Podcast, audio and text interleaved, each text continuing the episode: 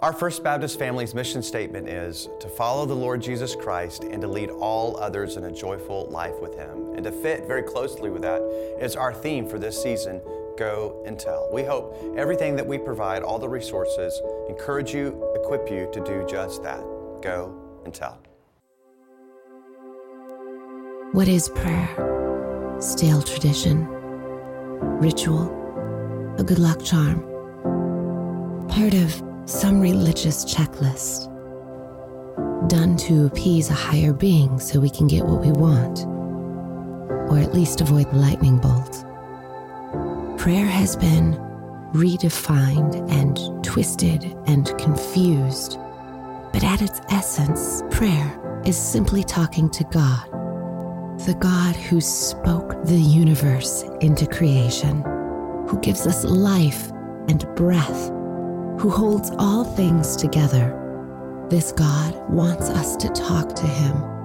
In the vastness of all that exists, He actually cares about us, personally, individually.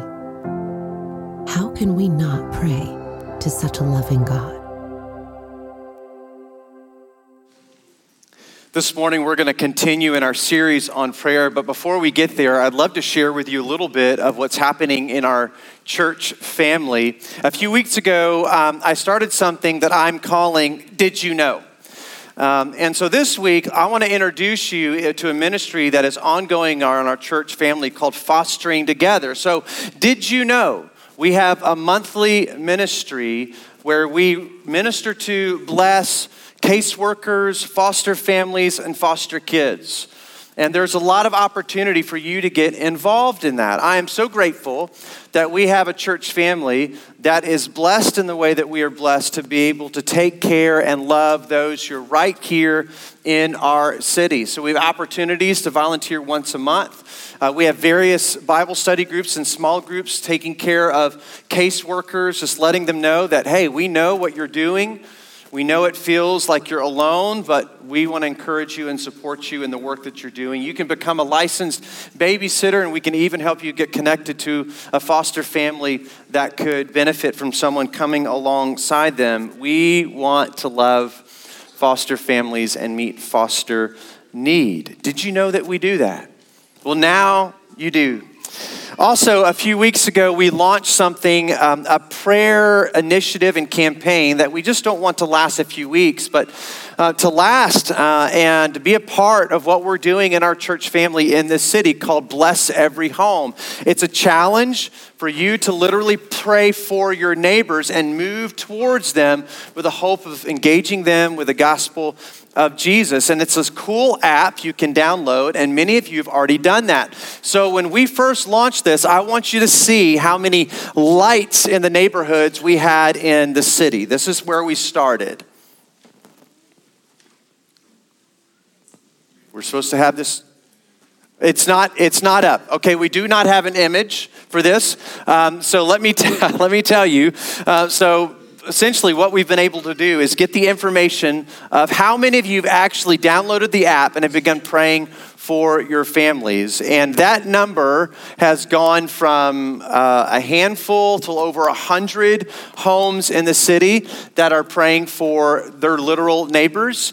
Um, and obviously, the number of prayers uh, and praying for neighbors has more than tripled. And we'll help you see that next week when we get that image up there working.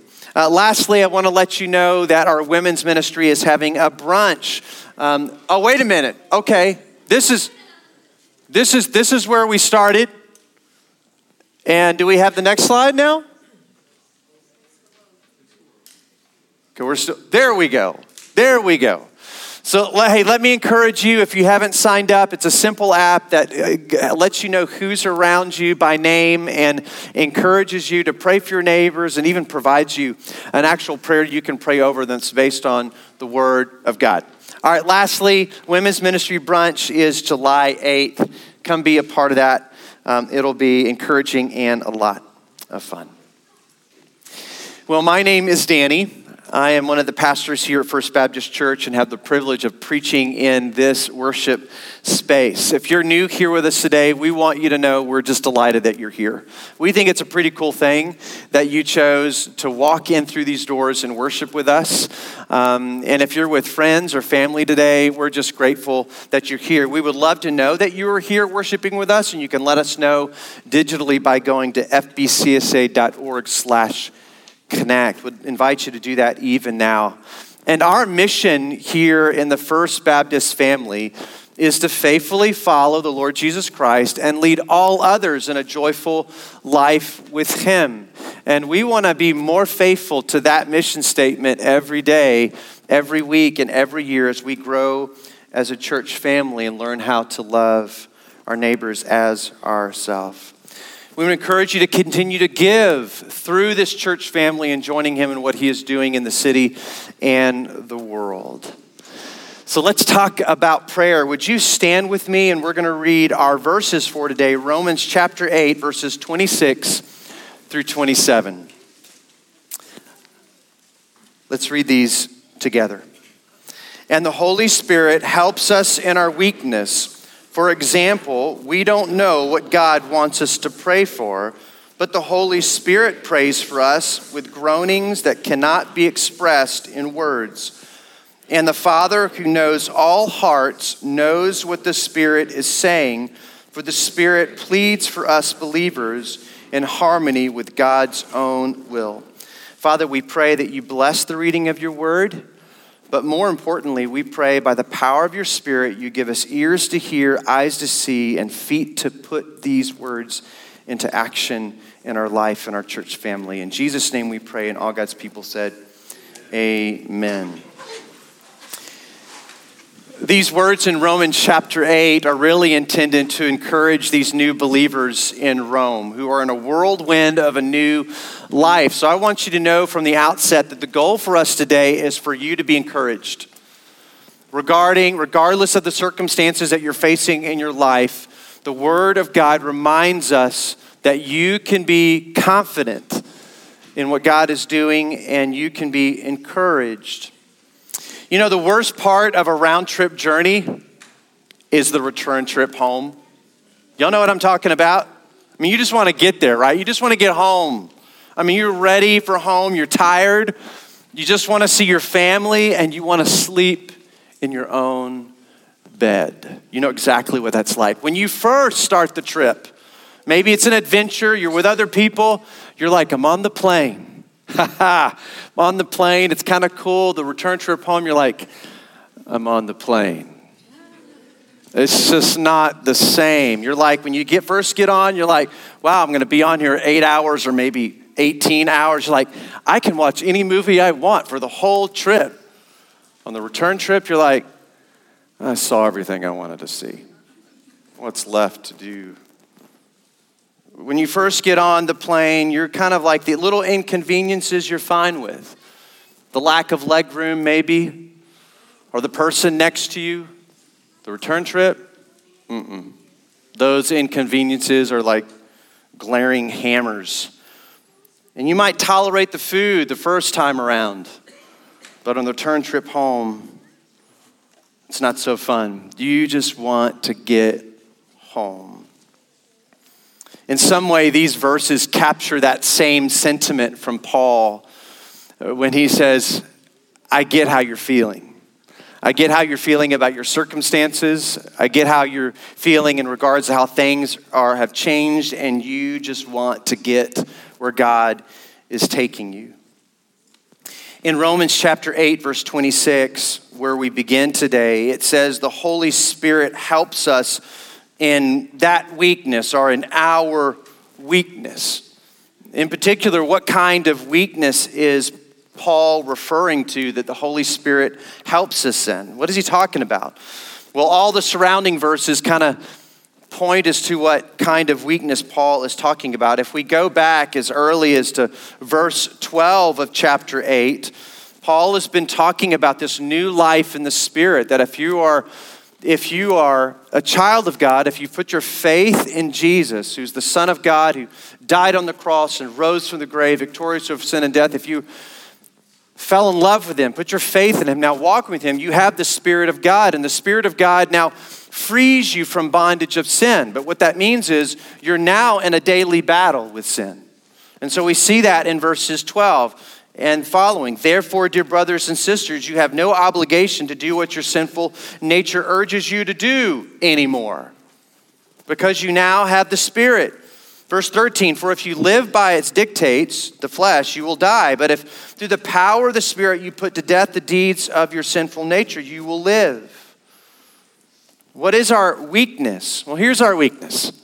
According to Paul, our weakness this side of eternity until Jesus returns is that, yeah, we still suffer now. In fact, in verse 17, um, Paul will say, we will share in his glory. We must also share in his sufferings. Paul is talking about suffering and our weakness. We suffer now. And our suffering, what is he talking about? Our suffering is the daily battle against sin and temptation that we find in verse 13, and then I think also is expressed in verse 17. How do we suffer with him? We suffer with him by daily fighting to say yes to the leadership of the Spirit in our life and putting death to deeds of the flesh, the temptations of the flesh. And until Jesus comes back, that's the battle. That's the daily battle, saying, I'm going to say yes to the Spirit of God, and I'm going to say no to the temptations of the flesh in my life. And the good news is the gospel gives us the freedom to do that. That's the freedom that we have in Jesus. We're no longer condemned by our sin and our sinful nature, but because we're children of God by faith, the Spirit of God now frees us to go to war against the flesh and to say yes to the Spirit and the life in Jesus. We also suffer from the consequences of sins, the sins of others. I mean, people sin around us all the time. Some of you know those consequences to a greater degree. Until Jesus comes back, we're not only wrestling with our daily battle of sin and temptation to yield ourselves to the Spirit of God every day, but we also suffer from other people's sin. It hurts. We deal with those consequences and the consequences of our own sin. We, we suffer under a broken creation of sickness and floods and fires, and we still suffer. And that's what Paul is talking about. You have this weakness. You live in a world where you still suffer. It's very real. And then he says, while we suffer, while we fight this fight of faith, we wait and we groan. He uses these words several times. If we go back up to the beginning of uh, verse 18, it says, Yet what we suffer now is nothing compared to the glory he will reveal to us later. For all creation is waiting eagerly for that future day when God will reveal who his children really are. And against its will, all creation was subjected to God's curse. But with eager hope, the creation looks forward to the day when it will join God's children in glory, freedom from death and decay. For we, oh, we know that all creation has been groaning as in the pains of childbirth right up to the present time. And then verse 23 and we believers, those who are weak, those who are suffering with Jesus, and we believers also groan. And of course, then we know also the Spirit groans. We groan as we wait. All of creation groans as the creation waits for the sons and daughters of God to rise from the grave. And we groan as we wait as well. I remember one time I was flying home from Germany back to the United States. I was a freshman in high school.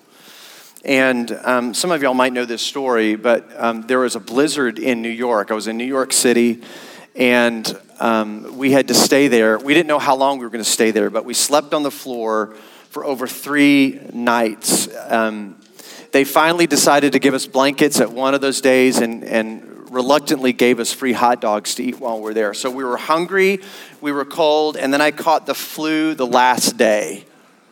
I was groaning, just aching to be home. This is what Paul is talking about is this side of eternity speaking to the Christians in Rome and now us today that as we wait for the full promises of God to be fulfilled in Christ's return and the resurrection of the dead, we groan. It's hard. We just, we want to get to where we're going and what God has promised. I know I've mentioned this already, but let me say it again. What is creation waiting for? What are we waiting for as we groan? Well, we're waiting for God to finish what He started, to fulfill His ultimate promise, which is the redemption of our bodies. When Paul uses that phrase, the redemption of our bodies, he's being very literal there, the resurrection of the dead, that when God created us in His image, He made us uh, bodily and spiritually, that both of those all of who we are is significant and made in the image of God, and all of that will be resurrected when Christ returns. But when he says the redemption of the bodies, what Paul is really saying is God's ultimate promise is that our whole self will be saved, the fullness of salvation.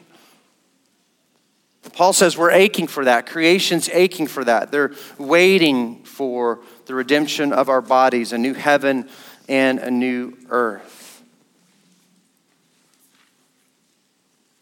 In that same way, you just you just want to get home. That's how and why we groan. Verse 26 also says something that just stands right out to us. It says, and the Holy Spirit helps us in our weakness. So we know what our weakness is, but it declares to us that the Holy Spirit helps us in our weakness. We're not left to ourselves in the midst of our groaning and our longing to get home, or at least longing to get through the circumstances that we find ourselves in. We're not left to ourselves. In fact, the, the Word of God says the Spirit helps us, or I would say, even fights for us. He knows our weaknesses and He fights.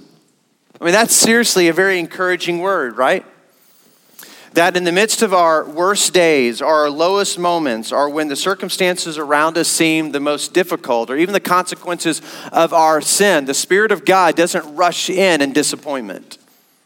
The Spirit of God doesn't rush in and condemn, judge. If we're children of God, that's not the function of the Spirit of God in those moments. No, rather than condemn or shame or embarrass us as believers, the Word of God says the Spirit comes and helps. He knows our weakness. The psalmist would say, God knows our frame, that we are dust.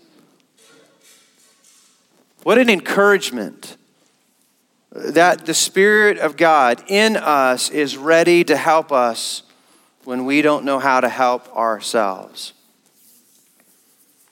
How many times can we not see, the circum- see through the circumstances around us? Uh, how many times can we not piece it together? How many times do we feel overwhelmed by our own sin and much more the sin of others around us and just feel the weight and consequences of that? And we feel like, Lord, I don't know what you're doing. I don't know what's going on. It's hurting. And I don't see how you can use this, walk me through this. I, Lord, I don't know what you're doing and I don't know how you're going to navigate all of this. And the Spirit of God steps into that moment when we lack that kind of knowledge. In fact, what does the verse say? When we lack even the ability to pray, uh, we don't even know how to pray for all of this. The Spirit of God intercedes, helps us in our weakness. What a good word. When we can't add it all up or make sense of the world, when we can't see beyond our own suffering, He prays. He prays. How does He pray? Well, the Word of God tells us that He prays according to the will of God. Verse 27 And the Father who knows all hearts, He's talking about our hearts, knows that the Spirit knows what the Spirit is saying, for the Spirit pleads for us believers in harmony with God's own will. And so the picture is, is that as a child of God, you have the deposit of the Spirit of God in you. Our identity is transformed and reshaped because of the Spirit of God makes us children of God. And the Father searches the hearts of his children and hears the groaning prayer of the Spirit of God in the heart of the believer. But what's remarkable is the Spirit pleads for us believers in harmony with God's own will. That simply means that when the Spirit of God prays, the Father always says yes to the Spirit's requests. There's never a time when the Holy Spirit prays in harmony with God's will that the Father says, No, not that one. I'll do these others, but not that one.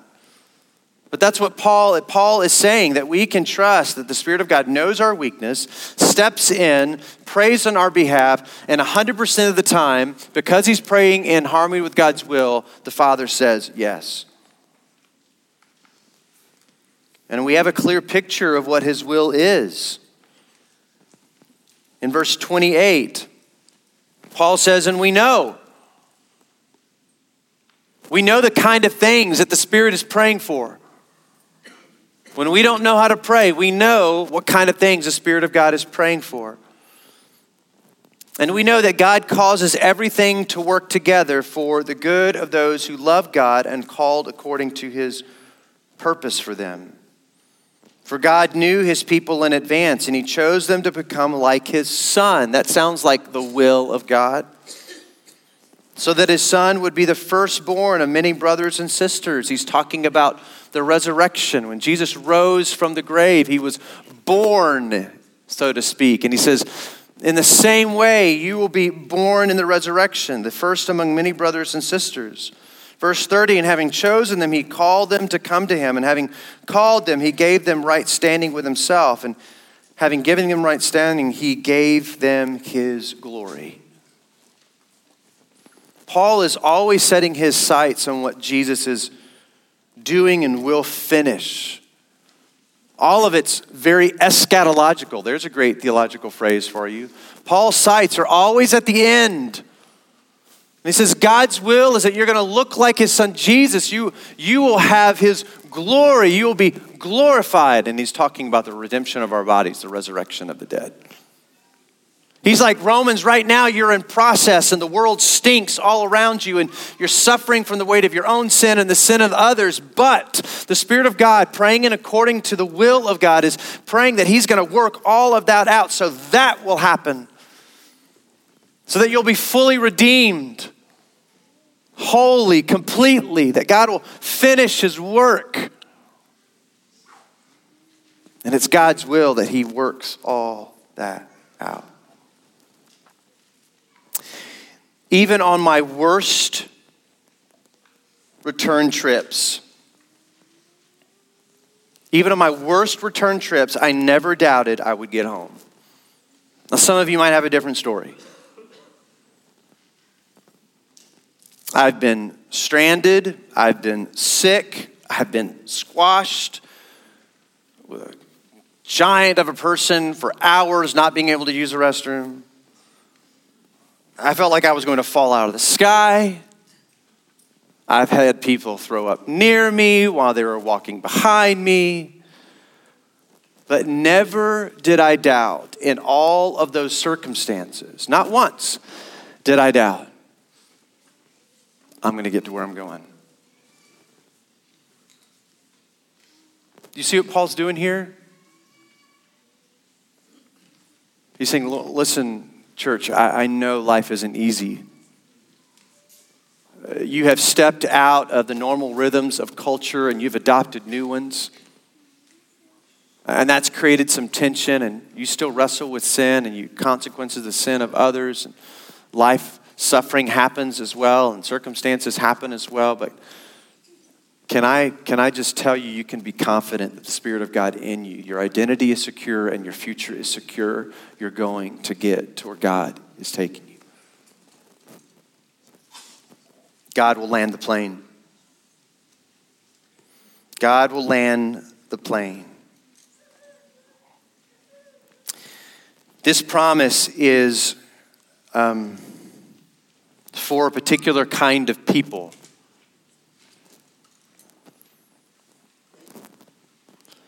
In verse 28, he says, For God causes everything to work together for the good of those who love God and are called according to his purpose.